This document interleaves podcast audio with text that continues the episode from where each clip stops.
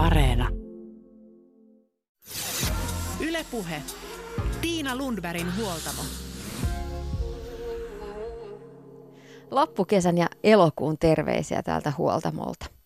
Kesälomakausi alkaa pikkuhiljaa lähetä loppuaan ja katse tähyilee kohti syksyä. Huoltamolla lähdetään nyt kohti syksyä ja kuullaan koosteena muutamia mainioita otteita viime keväältä ja syksyltä. Ja niiden myötä herätellään ajatuksia hyvästä työstä, työtavoista ja jaksamisesta. Työelämän asiantuntijat ja kouluttajat Sami Paju ja Tapani Riekki ovat perehtyneet työn kehittämisen ja älykkäisiin työtapoihin. Pajun ja Riekin kirja Järkitöihin, parempien työtapojen kehittämisopas, tarjoaa apua konkreettiseen muutokseen ajan hallinnassa ja vinkkejä siihen, miten työt voisi tehdä tehokkaammin ja uupumatta. Tästä kuullaan lisää kohta puoleen. Halu kokea oma työnsä ja toimintansa merkitykselliseksi on inhimillinen perustarve. Viime vuosina merkityksellisyysteema on noussut entistä vahvemmin työelämäkeskusteluun niin meillä Suomessa kuin maailmallakin, kertovat Johdan merkitystä kirjan kirjoittajat Pirjo Ahonen ja Jaakko Sahimaa. Hetken kuluttua heidän kanssaan puhutaan merkityksellisyydestä, mitä se on, miksi merkityksellisyyttä kannattaa pohtia. Pirjo Ahonen on sosiaalipsykologi ja ratkaisukeskeinen valmentaja ja Jaakko Sahimaa organisaatiopsykologi ja tuotantotalouden diplomi-insinööri. Stressi voi tehdä hyvää, mikäli se ei pitkity, toteaa puolestaan Petteri Kilpinen, joka on toiminut pitkään vastuullisissa esimies- ja johtotehtävissä ja valmentanut lukuisia yritysjohtajia sekä huippuurheilijoita eri puolella maailmaa. Stressitilan jälkeen pitää kuitenkin tehdä jotain, mikä lataa akkuja ja josta saa uutta energiaa. Petteri Kilpinen on yhdessä huippujohtajia ja urheilijoita valmentavan Antti Haagvistin kanssa kehittänyt varianssin käsitettä. Tämä matematiikasta lainattu termi kuvaa elämän rytmisyyttä ja sitä kautta saatavaa energiaa ja jaksamista. Varianssi perustuu kykyyn vuorotella kuormituksen ja palautumisen välillä. Olisiko tästä apua jaksamisen pulmiin, jotka nousevat vahvasti esiin 30-40-vuotiaiden puheissa? Ja karu fakta on myös se, että uupumuksen ja masennuksen takia sairaslomalla on yhä useampi työikäinen suomalainen. Miksi jaksamisesta on tullut ongelma ja miten voisi jaksaa paremmin? Siitä puhutaan nyt valmentajien Antti Hagvistin ja Petteri Kilpisen kanssa.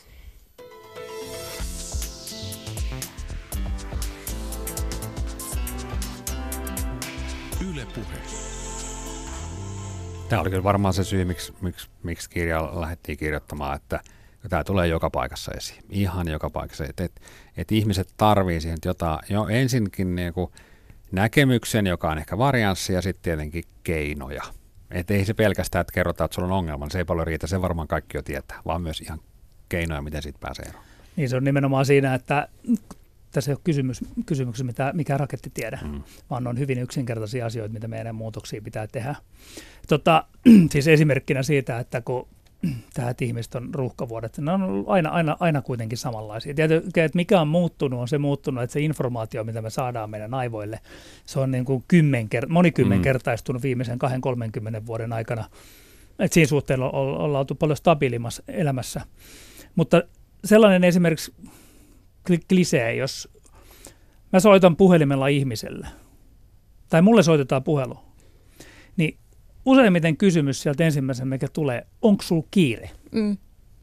Niin sitten kun mä vastaan aina, on viimeisen kuusi, seit, äh, kahdeksan vuotta vastannut, että ei ole kiire.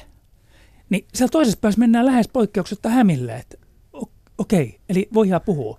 Voidaan puhua, kun mä vastasin puhelimeen. Ja tämä kiirehän on on, tämähän on, niin kuin, eihän kukaan kerro itse, että, että hänellä kiire on tärkeä juttu. Mutta tässäkin on esimerkiksi, kun joku soittaa, niin hän itse asiassa haluaa kunnioittaa kysymällä, onko kiire, koska se on niin kuin merkki siitä, että arvostan, että sä oot tärkeä ihminen, kun sulla on varmaan kiire. Ja sen takia me varmaan itsekin sitä aina toitotetaan, niin, että mulla on niin, oi, oi, niin, on kiire. Koska me omaa tärkeyttämme mm. tehdään siinä. Ihan niin kuin, ja tämä on niin kuin tosi sairas ilmiö, että ihmisen paras osaaminen tulee esiin silloin, kun meillä on kyky kytkeytyä toinen toistemme ajatuksiin, eli, olla läsnä.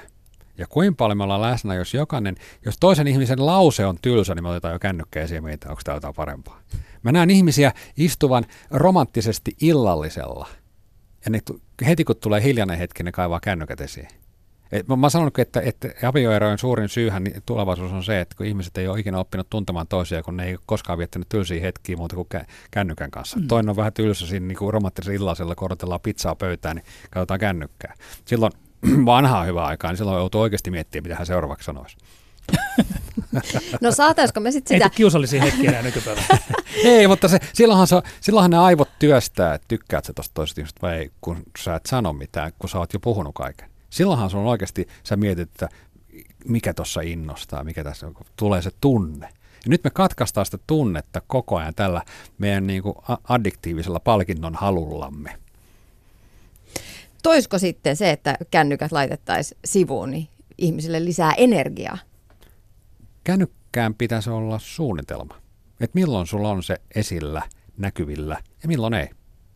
Ei, ei, ei, totta kai kännykkä pitää ihmisellä olla. Mehän ollaan täysin riippuvaisia. Maailma pyörii kännykkäin kautta, mutta että voisiko meillä olla sellaisia niin sopimuksia. Mä tiedän esimerkiksi sellaisia perheitä, jossa niin istuttaa kotona illallisella ja kaikilla on kännykkä pöydässä. Musta se on järkyttävää. Ja esimerkiksi semmoinen tutkimus on olemassa, että jos kaksi ihmistä istuu vastakkain ja pöydällä on puhelin niin kuin face down, eli se on niin väärinpäin sinne, että sä et näe mitä merkkejä siihen tulee, se on äänettömällä niin niiden ihmisten keskittymiskyky siihen keskusteluun laskee yli 10 prosenttia pelkästään, että se puhelin on jossain näkyvillä. Saatikka sille, että siihen tulisi viestejä, jotka keskeyttää tai jotain notifikaatioita. Eli pelkästään, että se on tossa. Koska mm. meidän pitänyt jättää puhelimet tänne studion ulkopuolelle. Mä luulen, että olisi pitänyt, koska mäkin koko ajan hipailen tätä omaa puhelinta. Niin Mä Mietin, että uskallanko, taskuun uskallanko tänään, kurkistaa. Petteri on hävittänyt puhelinta. Teidän seurassa mä en uskalla avata sitä. Ei, ei me ollaan. Ylepuhe Tiina Lundbergin huoltamo. Huoltamolla vieraana tänään valmentajat Antti Haagista ja Petteri Kilpinen. Mistä te saatte energiaa arjessa? Mä saan energiaa niin kuin ihmissuhteista. Se on tietysti niin kuin, se, on niin kuin se kaikkein energisoivin asia, että sulla on hyviä ihmissuhteita, jossa sä pystyt olemaan niin kuin täysin oma itsesi. Ja toisaalta se, että se ei ole, se ajatellaan monesti, että ihmissuhteita ajatellaan niin, että koska se, että mä saan omaa aikaa, että mä saan olla itsekseni. Mutta sehän vaatii hyvät ihmissuhteet, että mä voin sanoa vaimolle kesälläkin, että hei mä kirjoitan kolme, neljä päivää kirjaa nyt, että mä en halua että te olette täällä Vierumäellä. Tuohan on mielenkiintoista, tuohon voisi kutsua varianssiksi, välillä ihmisten kanssa, välillä yksin. Niin, mm. mutta siis niin kuin just sillä tavalla, että se ihmissuhteet on tärkeää siinä. Mm. Ja sitten se, että ää, myös toinen tärkeys, koska oma, oma työkin on kognitiivista kognitiivisesti niin kuin kuormittavaa. Että sitten on myös niitä omia liikuntahetkiä. Ja, ja nimenomaan niitä rauhallisia liikuntahetkiä, että mä en esimerkiksi kaipaa yhtään, niin, koska toi oma, oma työ on sillä tavalla hauskaa, siitä, siitä nauttii sen tekemistä, mutta se on hyvin niin kuin hektistä, oma valinta ja oma tietysti tuonnekysymys, kysymys, niin sitten ne liikuntahetket, niin pääasiassa mä haluan, että ne on sellaisia rauhallisia temmoltaan ja vastaan. Entä sitten Petteri Kilpinen? Joo, tota, No, tässä meidän, meidän, tota, meidän mallissa ihmisellä on viisi tapaa, mihin se hukkaa energiansa, mistä se saa. Ja yksi on tämä fysiologinen, joka on tietysti perustaito.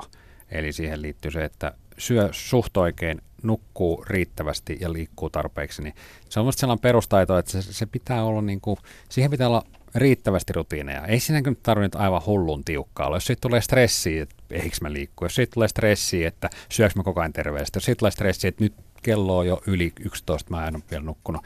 Se menee pieleen, mutta se, että silloin aika lailla niin kuin peruspäivät menee oikein, niin se on niin kuin tosi tärkeä, tärkeä osa. Sitten jos tämä, niin kuin Antti mainitsi, sosiaalinen energia on tosi tärkeä, että onko sinulla kuluttavia vuorovaikutussuhteita vai onko se vuorovaikutussuhteet niin kuin ravitsevia. Ja oot se itse semmoinen ihminen, joka antaa muille hyvää, koska se tulee aina moninkertaisesti takaisin.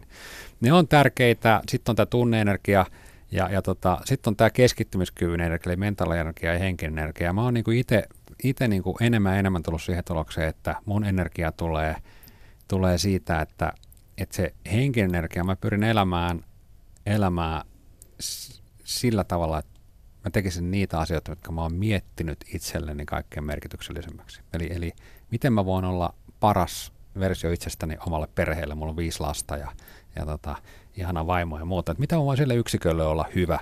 Ja se itse asiassa on yksi syy, miksi mä esimerkiksi harrastan aika paljon liikuntaa, koska mä jaksan enemmän olla sen perheen kanssa tekemisissä.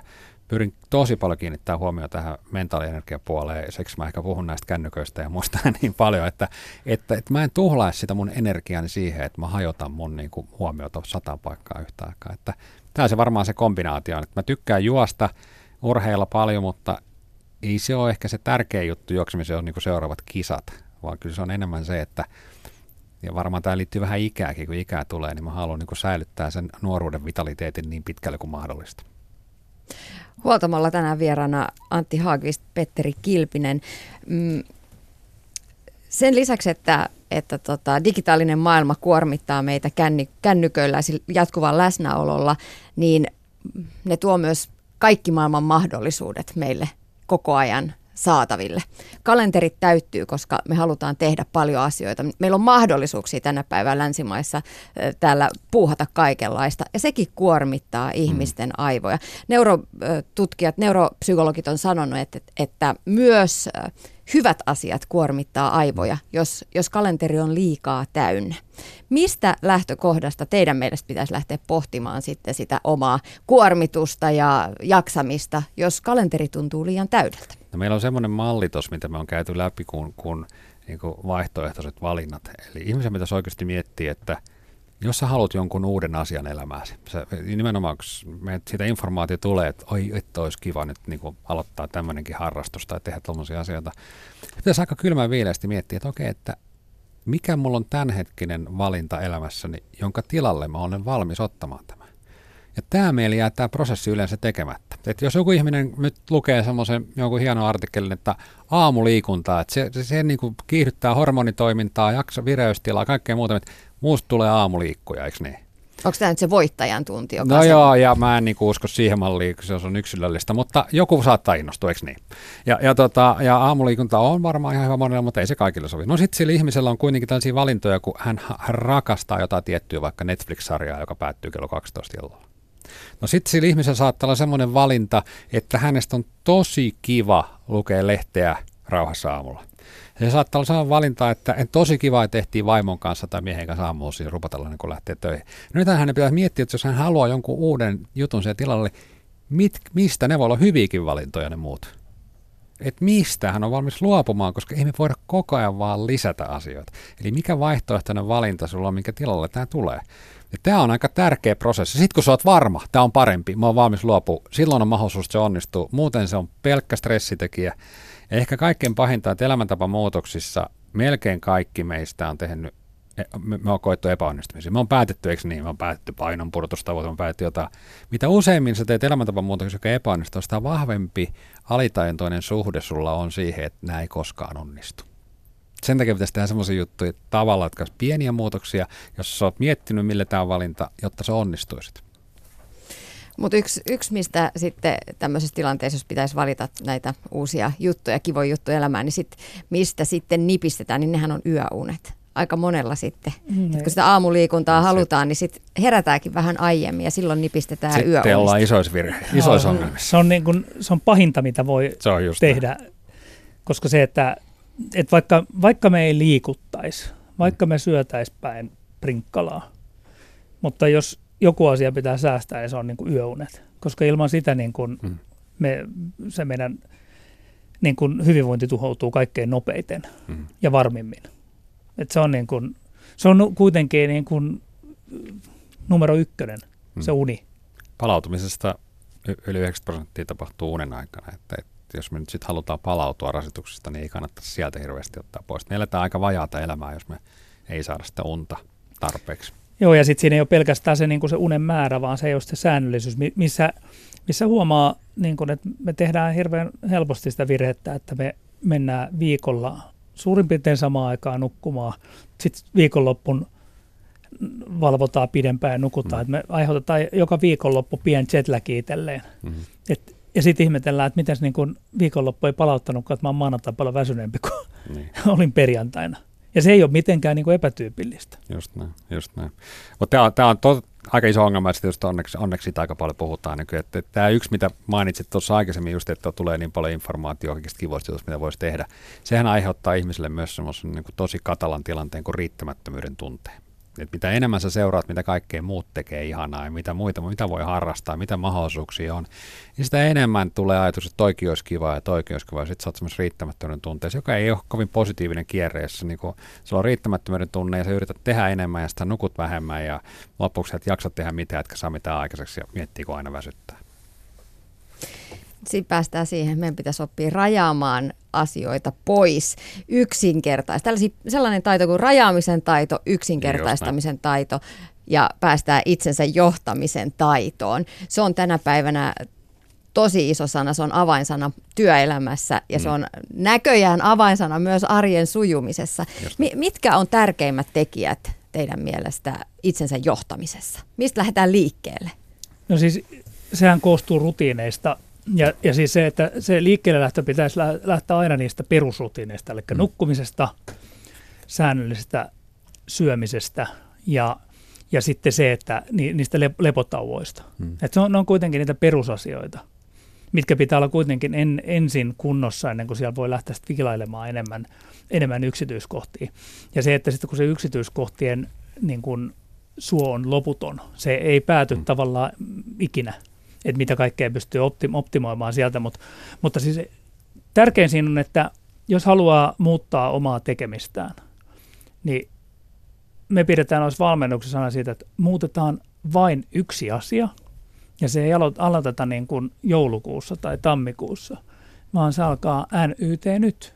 Että jos me tänään tehdään joku muutos, että tämä asia pitää muuttua, se alkaa huomenna – se alkaa huomenna se muutos, ja se muutos voi olla tosi, ja se pitää olla niin yksinkertainen se muutos, että sä varmasti pystyt sen toteuttamaan, että sä saat sen onnistumisen tunteen. Hmm. Se kuulostaa niin kuin siltä, että tuolla ihan fiksuikin ihmisiä on joskus meitä ollut kuuntelemassa, niin, niin tota, sitten toteaa niin kuin pari tai niin kuin sadan päivän jälkeen, että ei vitsi, mä tein sen yhden, yhden pienen muutoksen, mikä tuntuu aika, aika lapselliselta tehdä. Ja sitten se onkin muuttanut aika monta asiaa sieltä, mm, niin kuin mm. vähän automaattisesti. Et pienistä muutoksista Tämä on ehkä se just se kaikkein isoin paradoksi tässä, että ihmiset tekee elämäntapamuutoksia, joka pitäisi johtaa jaksamisen lisääntymiseen, niin ne tekee uuden vuoden lupauksen, jossa ne niin kuin päättää muuttaa kaiken. Mm. Se, että nyt tulee iso päätös. Ja ne kestää kuulemma sen 17 päivää keskiarvo, kun ne kestää ne muutokset ja sitten sulla on taas niin yksi epäonnistunut lisää. Kun pitäisi tehdä juuri päinvastoin, tekisi niin pieniä muutoksia, että kun sen sanoo itselleen, niin tietää, että no tässä mä nyt ainakin onnistun. Ja tekisi sen vaikka sadan päivän ajaksi ja mietti sen jälkeen uuden. Nyt jos mietitään ihmisen muutosta vaikka viiden tai kymmenen vuoden perspektiivillä, joka on hyvä tapa miettiä elämäntavan muutoksen pysyvyyttä, niin se ihminen, joka on päättänyt joka uusi vuosi tehdä ison muutoksen ja onnistunut ehkä kerran, se on aika vähän se elämä muuttunut. Mutta se, joka on sadan päivän välein tehnyt niin pieniä muutoksia, että ne onnistuu, niin hän on 5-10 vuodessa totaalisen uusi ihminen. Eli niin kuin pieni on parasta näissä asioissa. Niin, tavan muodostuminen, voi mennä pitkäkin aika kunnes, kun siitä tavasta, jota, jota joutuu miettimään niin kun, ja suunnittelemaan ja valmistautumaan. Vaikka työmatkapyöräily, niin sehän silloin kun se, se on muuttunut rutiiniksi, niin ikinä aamuisin ei tarvitse edes etsiä niitä juuri, urheiluvaatteita. Mutta silloin kun äh, niitä pitää etsiä joka aamu ja näin, niin sitten se jää tekemättä. Tosta Ensimmäinen ei... sata päivää on varmaan niin. aika niin kuin ratkaiseva ja, ja se, että se, sekä ei ole vielä niin kuin, niin kuin, että se jää pysyväksi Mm. Että kyllä siinä puhutaan aina niin kuin vuosien tavallaan. Ja sitten kun, sitten kun ne tilanteet voi vaihtua, vaihtua mm. kuitenkin, että joskus se saattaa sitten vaikka jostain asiasta on tullut rutiini, joka ei ole ihan niin kuin tällainen niin kuin aamupalan mm. syöminen tai vastaava, niin kuin esimerkiksi työmatkapyöräily, työnkuva muuttuu, aikataulut muuttuu, mm. Mm. niin se voi ilmat olla, että, muuttuu. Niin, sa, niin, ilmat muuttuu, niin se saattaa vaatia hetkittäin sen pienen ponnistelun, mutta että se pysyy joku tuollainen rutiini. Mun mielestä työmatkapyöräily on tosi iso rutiini, mm. rutiinimuutos niin se saattaa jossain vaiheessa vaatia aina uudelleen ponnistelua hmm. tilanteiden muuttuessa, mutta tota, mitä pidempään se menee se muutos, niin se varmemmin se toteutuu. Tuosta ei ole ihan absoluuttista tutkimustietoa, kun se johtuu nimenomaan sen haasteen suuruudesta, mutta jotkut muutokset, vaikka liittyy vaikka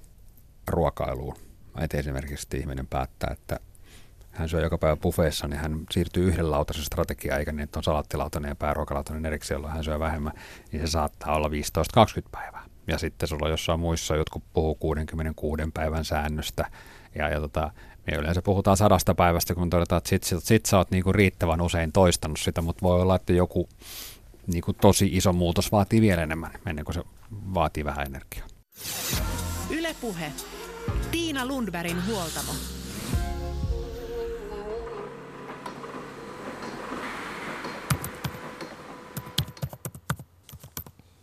Nyt huoltamolla saadaan Sami Pajun ja Tapani Riekin työelämän asiantuntijoiden vinkkejä siihen, miten pitää hommat hallussa ja järkitöissä. Sami Paju ja Tapani Riekki ovat perehtyneet työn kehittämiseen ja älykkäisiin työtapoihin. Pajun ja Riekin kirja Järkitöihin, parempien työtapojen kehittämisopas, tarjoaa apua ihan konkreettiseen muutokseen ajanhallinnassa ja vinkkejä siihen, miten työt tulisi tehtyä tehokkaammin ja uupumatta. Yle Puhe.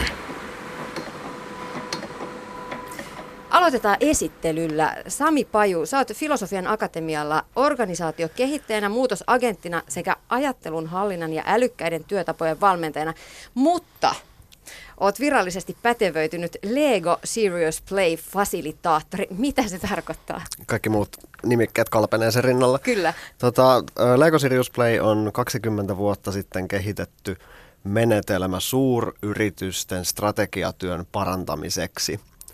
Eli silloin tota, silloinen Leikon toimitusjohtaja ja pari Lausannen yliopiston professori alkoi puhumaan siitä, että minkä takia kaikkien isojen yritysten strategiat ovat niin mielikuvituksettomia ja toistensa kaltaisia. Ja rupesivat miettimään, että miten sitä voisi jollain tavalla parantaa ja alkoivat kehittää tämmöistä metodologiaa, joka on 20 vuoden aikana hioutunut. Sitä on käytetty monessa suomalaisessakin yrityksessä johtoryhmätasolla tiimiytymiseen, yritysstrategiaan ja semmoiseen, käsitellään aiheita, joihin ei ole yksiselitteistä oikeaa vastausta, tarvitaan kaikkien osallistujien näkökulmat esiin, halutaan päästä pois tämmöisistä tunnelukoista ja semmoisesta jännitteestä, mikä siellä ehkä, ehkä ryhmässä on, ja tuoda esille semmoisia asioita, jotka muuten pinnan alla, niin mä oon virallisesti pätevöitynyt fasilitaattori vetään tämän tyyppisiä harjoituksia ja työpajoja. Käytetäänkö harjoituksissa Lego-palikoita? Joo. Meillä on Oikeasti? toimistolla niitä kuule monta laatikollista. Joo, käytetään. Eli siis tota, tyypillinen Lego Serious Play-tehtävä voisi olla vaikka semmoinen, että no vaikka tähän aihepiiriin liittyen, että tee rakennelma, joka kuvaa kiirettä. Ja sitten annetaan osallistujille vähän aikaa tehdä se rakennelma, ja sen jälkeen lähdetään käymään niitä läpi, että mitä kaikkea siinä sun rakennelmassa on, mitä ne eri osa-alueet siinä kuvaa, ja tavallaan sä kerrot sen tarinan siitä sun ymmärryksestä sen rakennelman kautta, ja sitten muut esittää kysymyksiä siitä rakennelmasta ja näin. Ja tämä tehdään vuorollaan, ja sitten reflektoidaan, että mitä me opittiin, mitä asioita nousi esiin, ja Ja ehkä, Näin. myös, ehkä se myös konkretisoi jotenkin se Joo. yksittäinen palikka, niitä ratkaisuja tai niitä valintoja, mitä on itse tehnyt, ja silloin se jäsentyy se oma kiire, vaikka tässä tapauksessa niin jotenkin eri tavalla. Joo, ja sitä on vaikea ymmärtää, millaista se on, jollei sitä ole kokenut itse. Eli se voi kuulostaa tämmöiseltä niin kuin päälle liimatulta leikkimiseltä ja höpsöttelyltä, mutta se on, siinä on ihan oikeasti ero, ero sun ajattelussa, kun sä joudut samaan aikaan käsillä tekemään sitä rakennelmaa. Tai sitten vaikka, että jos sun on vaikea päästä johonkin aiheeseen sisälle, niin yksi tämmöinen Lego Serious Play ohjenuora on, että ala vaan rakentaa. Älä mieti yhtään mitään, vaan rupeat vaan laittaa palikoita yhteen. Ja yleensä ei me hirveän kauaa, kun siitä alkaa hahmottua, sulle tulee joku ajatus, että mitä ne tarkoittaa ne palikat mitä, sillä tavalla, miten sä oot laittanut ne yhteen ja sä ruppi, niin alat luomaan sitä tarinaa sen käsillä tekemisen kautta. Eli se on niin kuin, tapa niin kuin päästä sen tyyppiseen tietoon kiinni, mitä meidän on ehkä muuten vaikea tuoda tämmöiseen niin kuin tietoiseen ajatteluun. Kiinnostavaa. Toinen vieras on Tapani Riekki, samoin Filosofian Akatemialla. Olet tutkijana, valmentajana, konsulttina ja kuulemma joka paikan höylänä. Psykologian tohtori. Sä oot ker- kertonut, että sinua kiinnostaa muun muassa sähköpostiohjelman fiksut asetukset. Mitä ne on? Mun sähköpostissa ei ole sellaisia. Siis hyvin yksinkertaisia asioita, jos me ei voida yhdessä sopia hyviä sääntöjä, niin se, että miten me sitten itse sitä käytetään. Eli ihan vaikka se, että kaikki notifikaatiot, kaikki muistutukset pois, voidaan käyttää sitä, että käytetään kansioita niin, että ää, joka kerta kun me katsotaan sähköpostia, niin sinne jää yhtä lukematonta postia. Eli ihan tuommoisia hyvin perusjuttuja, miten kannattaisi sitä sähköpostia käyttää niin, että se ei vie sun työtä, vaan se on sun työkalu. Tai yhtenä esimerkkinä tuohon, mitä ei moni välttämättä toivolla on se, että jos on enemmän kiirettä, pitää oikeasti keskittyä asioihin niin sä voit laittaa vaikka out of officen päälle ja out of office viestiin, että hei, että nyt on vaikka siihen ja siihen päivämäärään asti, että, että paljon, tota, paljon tekemistä tässä, että jos asia, asia on tärkeä, niin ota yhteyttä muuta kautta ja muussa tapauksessa tota voit odottaa, että vastauksessa viipyy, viipyy muutama päivä. Ja jos otetaan vielä joku hyvin pieni niksi, niin esimerkiksi mulla on monesti se, että mä perjantaina, jos puran sähköpostiin läjää, jota en ehtinyt katsomaan, niin mä teen niin, että mä kellotan sen lähettämisen niin, että ne lähtee ne postit yhtä aikaa, kun mä lopetan sen. Koska jos mä rupean vastaan ensimmäiseen, niin mä hillä alkaa saamaan sen vastauksia ja se on loputon suojaman, koska pääset toimistolta. Mutta tämä on vaan tämmöinen pieni yksinkertainen esimerkki siitä. No, mennään vähän syvemmälle tähän digiaikaan ja ihmisten työelämään. Iso kysymys oli se, että miksi ihmiset on kuormittuneempia, vaikka digiajan piti vapauttaa aikaa ja vapauttaa voimia. Ja silti ihmiset tuntee olevansa entistä kuormittuneempia. Pitikö? No niin, niin meille uskoteltiin jossain vaiheessa. Että tulee helpottavia työkaluja, jotka vapauttaa sitten ihmiset. Niin mulle tulee mieleen tuosta se joskus 1900-luvun alussa mielestäni kirjoitettiin siitä, että niin 2000-luvun vaihteessa näin, että meillä menisi ehkä vain joku kaksi päivää viikosta töihin tai jotain muuta tällaista vastaavaa, mutta en mä tiedä, onko se niin semmoista kovin vakavasti otettavaa pohdintaa, koska siihen matkan varrelle mahtuu niin paljon tuntemattomia tekijöitä, jotka on vaikuttanut sitten asioihin. Mutta tota, mehän, kyllä me voidaan niin kuin todeta, että mitä digitalisaatio ja digitaaliteknologia on saanut aikaan on se, että esimerkiksi meidän on paljon nopeampaa löytää tietoa voidaan mennä Googleen, hakea sieltä, voidaan mennä Wikipediaan, ei tarvitse kävellä kirjastoon ja alkaa siellä sitten kirjastotädin kanssa selaamaan hyllyjä ja aineistoja läpi ja näin. Mutta sitten samaan aikaan, kun on tullut tämmöisiä työtä helpottavia asioita, niin on tullut myöskin paljon asioita, jotka itse asiassa on asi- niin aikaan saamisen ja vaikuttavuuden kannalta negatiivisia. Eli se, että tulee jatkuvasti keskeytyksiä. Viestien määrä on kasvanut räjähdysmäisesti ja sitten sekin, että vaikka meillä niin kuin, tieto on nopeasti saatavilla, ja sitä on paljon saatavilla, niin on aiheuttanut muun muassa sitä, että meidän on vaikeampi sanoa, milloin joku asia on valmis. Eli jos sä teet jonkinlaista vaikka tutkimusraporttia, niin mistä sä tiedät, että milloin sä oot tutkinut tarpeeksi? Ja aikaisemmin, jos saatavuustietoon oli sidoksissa johonkin tiettyyn kirjastoon ja mitä, mitä sitä kautta oli saatavilla, ja nyt kun sulla on kaikki maailman tieto internetissä, niin tarkoittaa myös sitä, että sulla on niin paljon enemmän tavallaan niin läpikäytävää. Eli työn määrä on niin lisääntynyt siinä mielessä.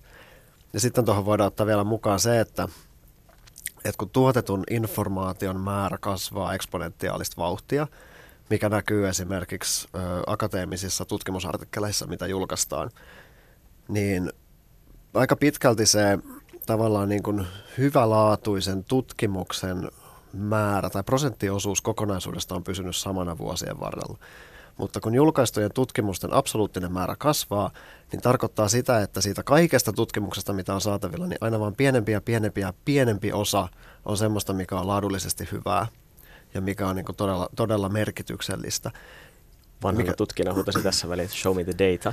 Mutta ehkä mä komppaan kuitenkin yleistä ajatusta ihan mitä Sami tuossa sanoi, ja mä voisin vielä sen niin kuin arkipäiväisemmäksi. Meille kyllä tulee uusia digihärpäkkeitä koko ajan, mutta me aika vähän mietitään, että miten me käytetään. Siis se tämmöinen kliseinen heitto, mikä mä monesti teen, että jos mä laitan sulle sähköpostin, sä et vastaa siihen, mä laitan sulle Skype-viestin, sä et vastaa siihen, mä laitan sulle Teams tai Slack-viestin, sä et vastaa siihen, mä soitan tai laitan tekstarin. Jos et sä vastaa, mä menen etsimään sut. Eli siis se, että me oletetaan, me ei niin kuin mietitä, että miten me niitä välineitä käytetään, ne mahdollistaa meille sen, mitä Sami kuvasi, tämmöisen niin kuin ehkä nopeamman kommunikoinnin tai me käännytään helpommin toisten puoleen, mutta me aika vähän mietitään, että miten niitä kannattaisi käyttää fiksusti. Eli mä joskus käytän sellaista metaforaa, että me vähän niin kuin nakattu tänne digimaailmaan ja sanottu, että opetelkaa uimaan ja nyt me sitten opetellaan tässä uimaan, että miten niitä kannattaisi käyttää. No nyt me puhutaan pääasiassa tietotyöläisten, ehkä luovan työntekijöiden duunista, mutta oikeasti samoihin ongelmiin törmätä ihan kaikkialla vapaa-ajalla, kun tuntuu, että kaikki tekeminen esimerkiksi katkeaa koko ajan, koska niitä bling-bling-viestejä napsahtelee koko ajan, tulee WhatsAppista ja ties mistä ryhmistä ja sähköpostista. Ja, ja no, perheelliset ovat osittain tottuneet tähän, koska mitään ei saa tehty rauhassa, jos on lapsia perheessä. Mutta heilläkin on tullut niiden lasten lisäksikin vielä niitä keskeyttäviä elementtejä elämään. Mitä aivoissa tapahtuu, kun se duuni keskeytetään koko ajan, mitä on tekemässä? No siis se voisi yksinkertaista, niin että meillä on yksi tietoinen tarkkaavaisuus. Me ei voida sitä jakaa Eli jos mä sanon teille nyt, että kiinnittäkää kaikki huomenna vaikka vasemman jalan isovarpaaseen, niin se varmasti teillä on koko ajan ollut, mutta nyt kun te rupeatte miettimään, että missä se on, niin se teidän tarkkaavaisuus siirtyy sinne. Ja tätä yhtä niin tietoista tarkkausta ei voida jakaa kahtia, joka tarkoittaa, että jos me yritetään tehdä monta asiaa yhtä aikaa, niin me vaihdetaan vasta tarkkausta näitä kahden sen välillä. Ja yleensä jossain kohtaa me jumitutaan jompaa kumpaa ja unohdetaan toinen. Ja sitten jos katsotaan niin iso, iso, iso läjää psykologista tutkimusta, niin käytännössä me tehdään kahta asiaa yhtä aikaa se on äärimmäisen tehotonta. Eli käytännössä ne molemmat tai toinen kärsii siitä, että me tehdään kahta asiaa yhtä aikaa. Eli jos meillä tulee jatkuvasti keskeytyksiä, jotka kaappaa meidän tarkkaavaisuuden, se ajattelu, mikä meillä on ollut käynnissä, keskeytyy ja se uudelleen orientoituminen siihen takaisin sen jälkeen, kun me ollaan se häiriötekijä suljettu pois tai tehty sille jotakin, niin se on äärimmäisen niin kuin työlästä, se on niin kuin hidasta ja se on oikeastaan niin kuin laat, ajattelun laatuun aika paljon vaikuttava tekijä. Mi- mihin se sitten johtaa? Jos jatkuvasti ihmisiä keskeytetään? No tuntuuko sinusta, että työsi on tullut jotenkin sirpaleisemmaksi tai pinnallisemmaksi, tai että sinulla ei ole aikaa ajatella kauhean syvällisesti mitään? Siis nuo on niitä perusilmiöitä, mitä ihmiset yleensä tunnistaa, ja siihen se johtaa. Tuossa on vielä semmoinen mielenkiintoinen, että jos oikein karkestetaan, miten meidän oppiminen ja muisti toimii, niin se on se, että mitä syvemmästi ja monipuolisemmin me käsitellään niin kuin jotakin aihetta, niin sitä paremmin me se muistetaan. Ja jos meidän työ on sitä, että me hypitään koko ajan erilaisten asiasisältöjen välillä hyvin nopeasti, niin ei me myöskään hirveästi opita mitään, jolla voi olla se aika tyhjä olo päivän lopuksi, että hirveästi on kyllä tullut kaikkea mietittyä, mutta en mä oikeastaan muista, mitä mä oon miettinyt. Eli se on niin kuin monta eri puolta meidän aivoissa, mikä tuohon vaikuttaa. Miten sitten voi taata itselleen tällaista keskittymisrauhaa työelämässä? Jos tuntuu, että se on sirpaleista ja joka puolelta koko ajan joku nykihihasta tai lähettelee sähköpostia. Että voisiko tähän sanoa, että ensimmäinen askel on niin kuin alkoholistilla, että tunnistaa, että minulla on ongelma. ja tota, jonka jälkeen voisit alkaa miettimään, että ensinnäkin mistä nämä asiat johtuu. Jos ajatellaan sitä, että on vaikea keskittyä tai et ajatella, että tulee keskeytyksiä, niin kuinka paljon siitä johtuu esimerkiksi se, että sulla on jatkuvasti sähköpostiohjelma ruudulla auki ja sitten sieltä tulee aina herätä siihen ruudulle, kun sulla tulee uusi sähköpostiviesti. Ei ole hirveän iso temppu, kokeilla vaikka muutaman päivän ajan semmoista, että pidät sähköpostiohjelman kokonaan pois päältä, ellet ole spesifisti lukemassa meille ja vastaamassa niihin. Niin katsoa, miten se vaikuttaa. Tai sitten jos ongelmana on se, että sulla ajatukset harhailee jatkuvasti, tulee niin sanottuja päänsisäisiä keskeytyksiä, semmoisia, että aina niin piti ilta, iltapäivällä lähteä käymään siellä ja siellä ja hakea sitä ja sitä kaupasta ja näin, niin voi kokeilla esimerkiksi semmoista, että, että tota, tekee itselleen selväksi, mihin käyttää vaikka ensimmäisen työtunnin päivästä. Mikä se on se asia, jota edistetään. Kaikki ö, puhelin äänettömälle pois näkyvistä, kaikki turhat ohjelmat pois päältä tietokoneelta, että ainoastaan keskittyy siihen yhteen asiaan ja sitten vaikka laittaa ajastimen, joka on sen 25 tai 50 minuuttia siinä. Ja tavallaan siinä on, puhut, siis käytetään tämmöistä termiä kuin implementaatio, intentio, että sulla on itselle siis tehty selväksi, että mitä teet, missä teet, milloin teet ja miksi teet. Ja se yleensä auttaa jo niin kuin etukäteen valmistautumaan siihen, että pitää tehdä tiettyä asiaa. Ja silloin myöskin auttaa välttää niitä pääsisäisiä keskeytyksiä. Mä ehkä komppaisin tuohon, että semmoinen tietty terve itsekkyys siinä, mutta sen lisäksi, että minulla on ongelma, niin mun mielestä vielä fiksumpaa on miettiä, että meillä on ongelma. Koska siinä on paljon, mitä sä voit itse tehdä, mutta sitten se palaa myös siihen, että miten me viestitään, miten me ollaan kenties suunniteltu meidän työn tekemistä ja tämän tyyppistä, että siinä monesti sen lisäksi, että itse voi tehdä paljon, niin se, että me yhdessä ruvetaan pohtimaan näitä samoja kysymyksiä, niin se on aika tärkeää. Koska yleensä kaikki sun kollegat jakaa nämä samat ongelmat, jos kysyt heiltä, jolle miksipä me ei tehtä sitä yhdessä, vaikka yksinkin voi jotain tehdä. Niin, multitasking tässä jo mainittiin. Se on, se on sellainen asia, minkä ainakin monien perheiden äidit väittävät osaavansa oikein Siitä hyvin. Siitä jopa tieteellisesti näyttää, että näin on. Toisella, toisella aivopuoliskolla letitetään yhden tukkaa. Mutta siis vain kotitöitä ja, ja, ja se onnistuu se tukan letittäminen ja sitten maatiedon kokee sen tuota, kuulustelu samaan aikaan. Ja oikeasti kuinka hyvin se toimii. Siis se, mua kysyttiin paljon sitä, että, että kliseenä, että onko naiset parempia multitaskaamaan kuin miehet, ja kun mä oon saanut vastata siihen, me aikoinaan palkattiin itse asiassa tota, tekemään tästä kirjallisuuskatsaus. Ja siitä on aika vähäistä tutkimusta, eli se kannattaa pitää mielessä. Mutta sieltä tuli tämä, että Jenkeissä tehdyn tutkimuksen mukaan kotiäidit ovat parempia multitaskaamaan kotiasioissa. Mutta itse asiassa kun katsottiin kaikkea sitä, mitä sieltä tuli, niin se näyttäisi menevän niin, että se multitaskääminen, eli kahden asian tekeminen yhtä aikaa, niin se ei itsessään ole välttämättä se niin kuin taito, mikä eroaa, vaan me ollaan hyviä tekemään sellaisia asioita yhtä aikaa, jossa me ollaan muutenkin hyviä.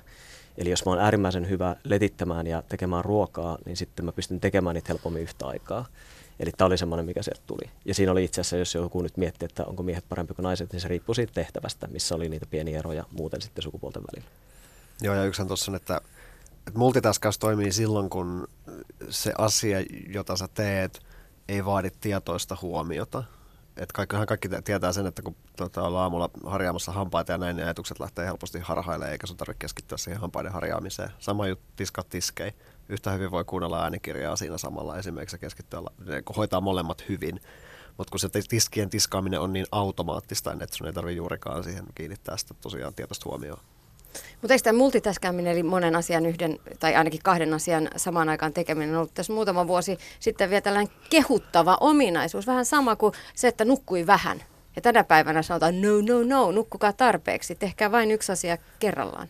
Mä luulen, että se meni sitä kautta, että kun sen tyyppistä ihmistä tarvittiin työhön, mutta kun valitettavasti no meidän aivot ei oikein hirveän hyvin taivu siihen ja se, no ehkä omalle ammattikunnalle psykologialle, että olisi kannattanut huutaa silloin 15 vuotta vähän lujempaa, koska siis se oli jo silloin ihan hyvin tiedossa, että se multitaskääminen ei oikein onnistu. Joten ehkä silloin olisi pitänyt psykologien ehkä enemmän kommentoida tätä. Mutta mä oon viime vuosina hirveästi nähnyt sellaisia työpaikkailmoituksia, että jos olet hyvä multitaskäämään, niin tule meille töihin. Joissain työnkuvissa vaikka joku lennonjohtaja ja edespäin, niin sehän on osa sitä työnkuvaa. Mutta silloin mietitään hyvin tarkkaan, että miten sitä tehdään ja siellä on hirveän paljon järjestelmiä, jotka tukee sitä ja heillä on paljon lepovuoroja ja muuta, koska se työ on itse yllättävän raskasta ja jos sinä saat tulla virheitä, niin se on iso haaste. Tapani Riekki ja Sami Paju lopuksi vielä näppärät, pikku, nopeat vinkit. Kolme tärkeintä asiaa, millä saisi oman työarjen sujuvammaksi. olettaen, että olet kiireinen, eli nyt ei ole niin kuin kaistaa alkaa miettiä mitään semmoisia isompia tehtävähallintajärjestelmäjuttuja ja työtä tukevien systeemin rakentamista, niin itse lähtisin siitä liikkeelle, että Pomodoro-tekniikka kokeiluun, eli kun sun pitää keskittyä johonkin asiaan, niin suljet kaikki häiriötekijät pois, puhelin äänettömälle pois näkyvistä, kaikki ylimääräiset ohjelmat pois päältä tietokoneelta. Jos et saa sitä Teamsia, Skypeä, Lynkkiä, mitä hyvänsä suljettua, niin laita se semmoiseen Do Not Disturb-tilaa edes. Ja sitten otat ajastimen jostain, laitat sen 85 minuutiksi, sen 25 minuuttia käytät ainoastaan sen yhden asian tekemiseen. Jos olet hälyisessä ympäristössä, niin pistä kuulokkeet korville ja jotain vaikka klassista musiikkia soimaan, jotain musiikkia, missä ei ole sanoja. Se on yksi. Sitten tämä yhden sivun päiväsuunnitelma, mikä tuossa tulikin jo puheeksi. Mikä on päivän tärkeä asia? Tee se itsellesi selväksi. Ja sitten enintään ne kolme muuta hoidettavaa, suht tärkeää asiaa. Ja sitten mitä muuta tämmöistä pikkuselää. Se on myös semmoinen, että sen tekee viidessä minuutissa A5-paperille. Tota, aamulla kirjoittaa ylös. Mä sanoisin hyvin yksinkertaisen yhden ainoan, ja se liittyy siihen, että me kysymään kaikilta kollegoilta, kenen kanssa vaihdat paljon sähköpostia, että kuinka nopeasti sinä odotat, että minä vastaan sinun sähköposteihin. Ja sitten kun olet saanut erilaisia vastauksia todennäköisesti, niin ruvetkaa yhdessä pohtimaan, että miten me parannetaan meidän keskinäistä kommunikaatiota ja viestintää. Ylepuhe. Tiina Lundbergin huoltamo. Nyt huoltamolla puhutaan merkityksellisyydestä. Se on termi, joka nousee tänä päivänä esiin useastikin hyvinvointipuheessa ja myös työelämässä. Itselle merkityksellisten asioiden tekeminen tukee onnellisuutta, sanotaan. Tämän kummallisen kevään aikana myös moni meistä on pohtinut sitä, että mikä elämässä on merkityksellistä ja miten jatkossa tämän karanteeniajan jälkeen pitäisi kiinni siitä, että itselle tärkeille asioille jäisi aikaa ja tilaa. Mutta mitä se merkityksellisyys on? Usein puhutaan elämän tarkoituksesta ja oman elämän suunnasta. Toisaalta puhutaan myös arvoista ja identiteetistä, intohimosta, elämän tehtävästä ja jopa kutsumuksesta. Filosofi Frank Martela on pyrkinyt kiteyttämään merkityksellistä elämää ja elämän tarkoitusta seuraavasti. Elämän merkitys on tehdä itselleen merkityksellisiä asioita siten, että tekee itsestään merkityksellisen muille ihmisille. Logoterapian isä, neurologi Viktor Frankl, puolestaan korosti elämän merkityksellisyyden syntyvän kolmea polkua pitkin. Tekemällä ja luomalla asioita oman toimintansa kautta, kokemalla asioita ja elämyksiä sekä asennoitumalla haasteisiin, joita elämässämme vääjäämättä kohtaamme. Nyt huoltamolla perataan tätä merkityksellisyyttä Johda merkitystä kirjan kirjoittajien Pirjo Ahosen ja Jaakko Sahimaan kanssa. Pirjo Ahonen on sosiaalipsykologi ja ratkaisukeskeinen valmentaja ja Jaakko Sahimaa organisaatiopsykologi ja tuotantotalouden diplomi-insinööri. Maailma paranee puhumalla. Niin, mutta mitä se on sitten se merkityksellisyys? Millaiset asiat tekee elämästä merkityksellisen? No, jos mietitään yleisesti niin kuin elämän merkityksellisyyttä, niin tämmöinen Emily Eshafani Smith on omassa kirjassaan Merkityksen voima nostanut tämmöistä neljä keskeistä peruspilaria merkityksellisyydelle, että on tämmöinen purpose, eli tämmöiset päämäärät, tavoitteet, sitten on tämmöinen yhteenkuuluvuus, ihmisten välinen vuorovaikutus, sitten tarinan kerronta, semmoiset narratiivit, joita me luodaan ja muodostetaan, ja sitten tämmöinen itsen ylittävyys, eli ajatus siitä, että tätä duunia ja tätä elämää ei elätä, eletä pelkästään itseämme varten, vaan tässä on jotain itsen ulkopuolisiakin tavoitteita ja päämääriä. Tämä on yksi tämmöinen viitekehys siitä, että mikä luo merkityksellisyyttä. Ja sitten jos me mennään työelämäkontekstiin enemmän, niin me ollaan taas kirjassamme vahvasti avattu sitä, että mitkä on ihan spesifejä asioita, joilla me sitä voidaan lisätä. Mutta jos me puhutaan nyt siitä merkityksellisyydestä aluksi vähän sen yleisemmällä tasolla siitä, että koska, koska se on termi, joka tulee tosi vahvasti esiin erilaisissa life coachauksissa. Ihmiset puhuu, me kavereiden kanssa puhutaan siitä, että halutaan tehdä merkityksellisiä asioita elämässämme, jotta me voitaisiin hyvin. Mutta joo, tosiaan nämä peruspilarit löytyvät sieltä merkityksellisyyden teorioista. Pohditaan tarkemmin. Miksi olisi tärkeää aika ajoin pohtia sitä omaa elämänsä tarinaa, elämänsä suuntaa ja päämääriä, joka tämä oli se yksi peruspilari tässä merkityksellisyysteoriassa? No muun muassa esimerkiksi tämän takia, että ihmiset on hyvinvoivempia, eli he voivat paremmin, meidän, meidän tämmöinen niin kuin, se kuuluu oikeastaan meidän ihan perustarpeeseen, joka me jossain vaiheessa ehkä ollaan kadotettu. Ja sen takia, jos ajatellaan niin kuin, tällä tavalla niin kuin toisinpäin, niin, niin äh, voi olla, että yksi syy on tällaisiin niin kuin, äh, masentuneisuuteen tai, tai tämmöiseen niin kuin, äh, näköalattomuuteen ja, ja, tota, ja, ja toisaalta myös esimerkiksi loppuun palaamiseen, että ei, ei nähdä sitä eikä koeta sitä semmoista oman elämän merkityksellisyyttä. Että kyllä se aika, niin kuin, me ollaan aika sellaisen niin kuin perustavanlaatuisen perustarpeen äärellä ollaan. Kyllä mä omassa niin kuin psykologityössäni, kun olen työterveyspsykologina, organisaatiopsykologina myös yksilöiden kanssa tehnyt työtä, niin havaitsen ihan selkeästi tämän, että erityisesti elämän semmoisissa kriisitilanteissa nämä kysymykset arvoista ja merkityksestä ja merkityksellisyydestä nousee pintaan, kun on uupunut, kun on työvaakalaudalla, kun on henkilökohtaisen elämän puolella haasteita. Mutta samaan aikaan mä toivoisin ja kehottaisin ihmisiä miettimään näitä omia arvo, arvojaan, sitä, että mikä luo merkitystä jo ennen kuin ollaan kaasupohjassa painettu päin tiiliseinää, eli ennen kuin ollaan kriisissä. Ja tätä me myös tällä meidän kirjalla halutaan niin kuin olla edistämässä, että yksilöt ja sitten myös organisaatiot ja yhteisöt lähtis miettimään, että mitkä on niitä asioita, joita me halutaan edustaa, joita me halutaan edistää, mitä arvoja me halutaan olla niin kuin pitämässä esillä, eli mikä on sit, sitä toimintaa ja tekemistä, mikä luo meille merkitystä. Mä oon joskus törmännyt semmoisen tehtävään äh, kurs, äh, erilaisia kursseja, mitä on käynyt esimerkiksi liikuntapsykologian saralla, että voi tehdä sen oman elämänsä janan ja sitten mhm. kirjoittaa mm-hmm. sinne niitä tärkeitä hetkiä ja sitten sieltä ympäröi sellaiset erityisen tärkeät hetket ja sitä kautta lähtee pohtimaan, että millaiset asiat mulle oikeasti on tärkeitä ja merkityksellisiä. Onko tämmöinen tehtävä hyvä tehdä joskus? On, kuulostaa hyvältä. Itse asiassa aika harvoin ihmiset pysähtyy tämmöisiä asioiden äärelle ja just tällaiset, niin kuin sun esimerkki kertoo, että tämmöiset pienet pysähtymiset, jossa rupeekin miettimään sitä omaa aikajanaa, sitä, koska meidän elämä on tarina. Ja, ja, ja kun me ajatellaan sitä tarinana, niin mehän ollaan jatkumossa. Me, ollaan, me tullaan jostakin se, ja me mennään johonkin. Et, et tota, ja ja sitten siellä on näitä merkkipaaluja, jotka on hirveän merkityksellisiä meille.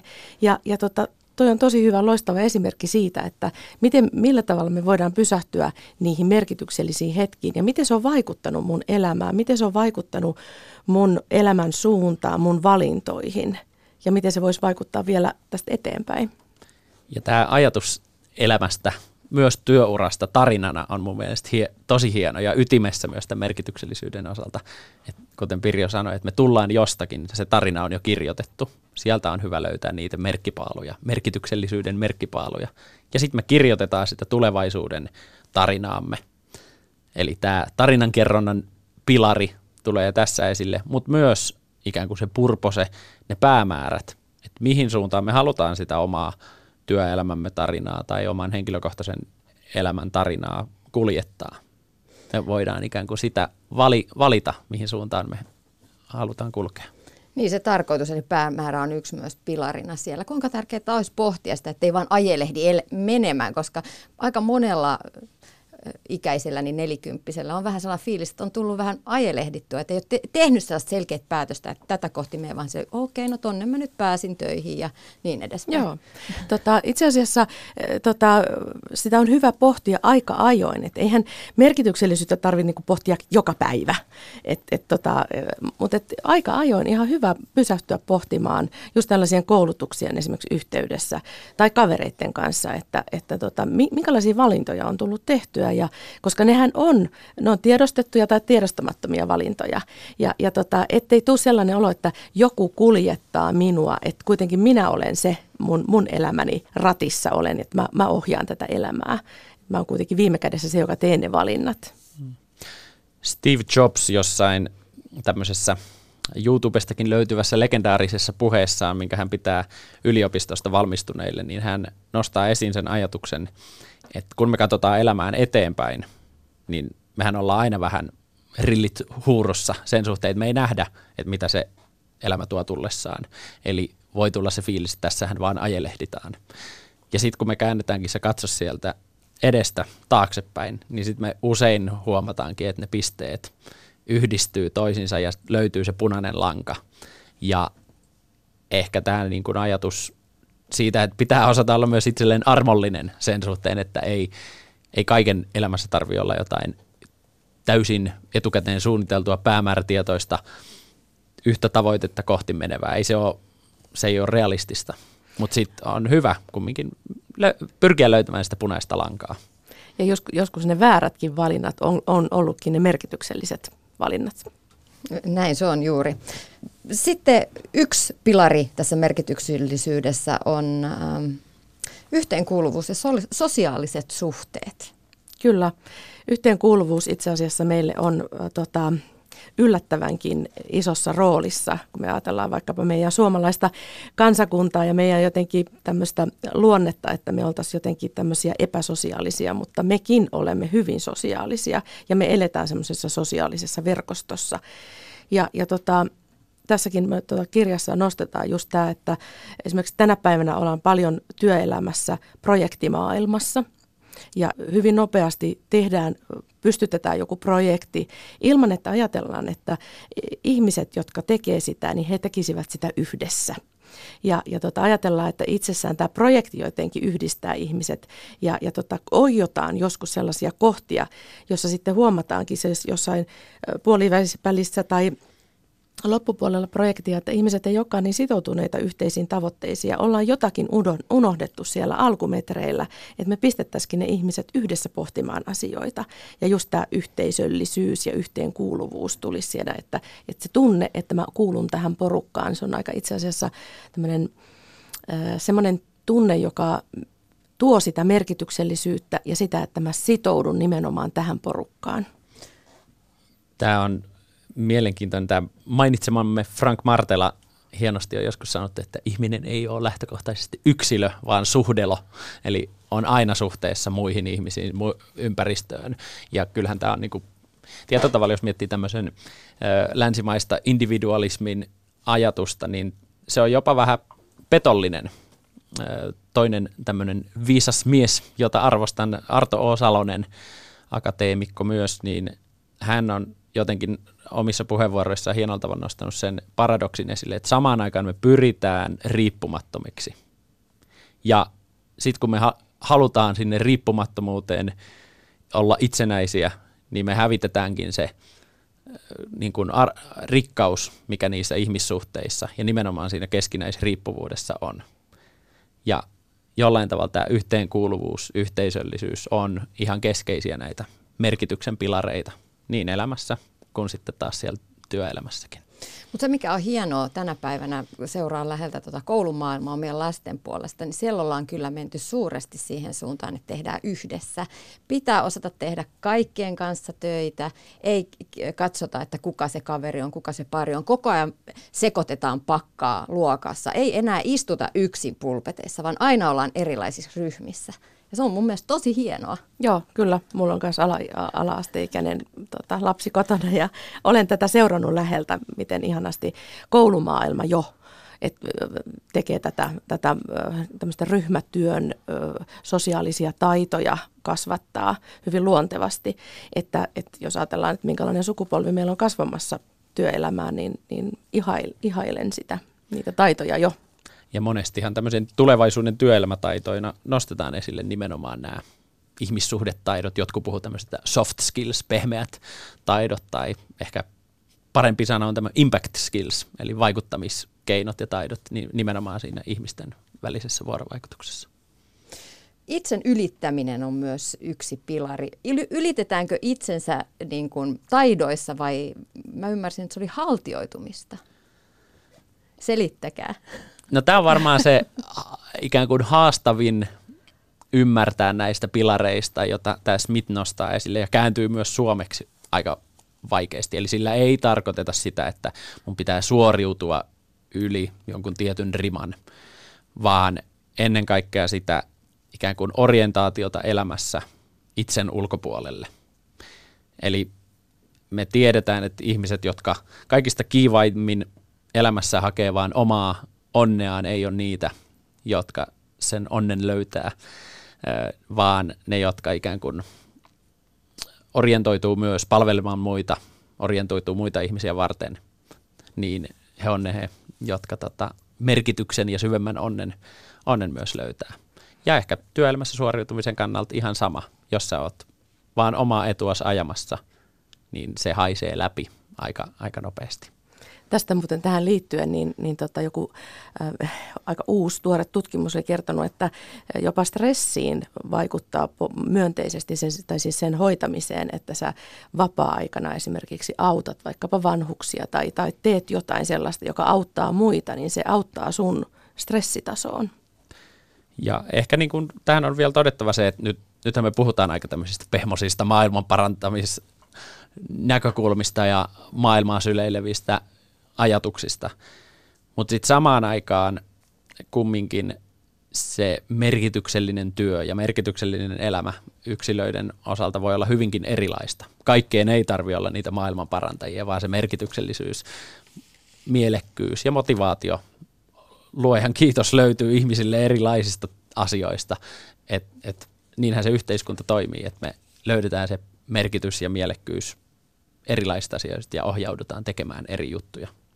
Mm, oikeastaan me palataan tähän just tähän elämän tarinaan, että meidän elämän tarinat on niin erilaisia ja meidän merkitykselliset, miten me koetaan eri asiat merkityksellisenä, niin ne on erilaisia.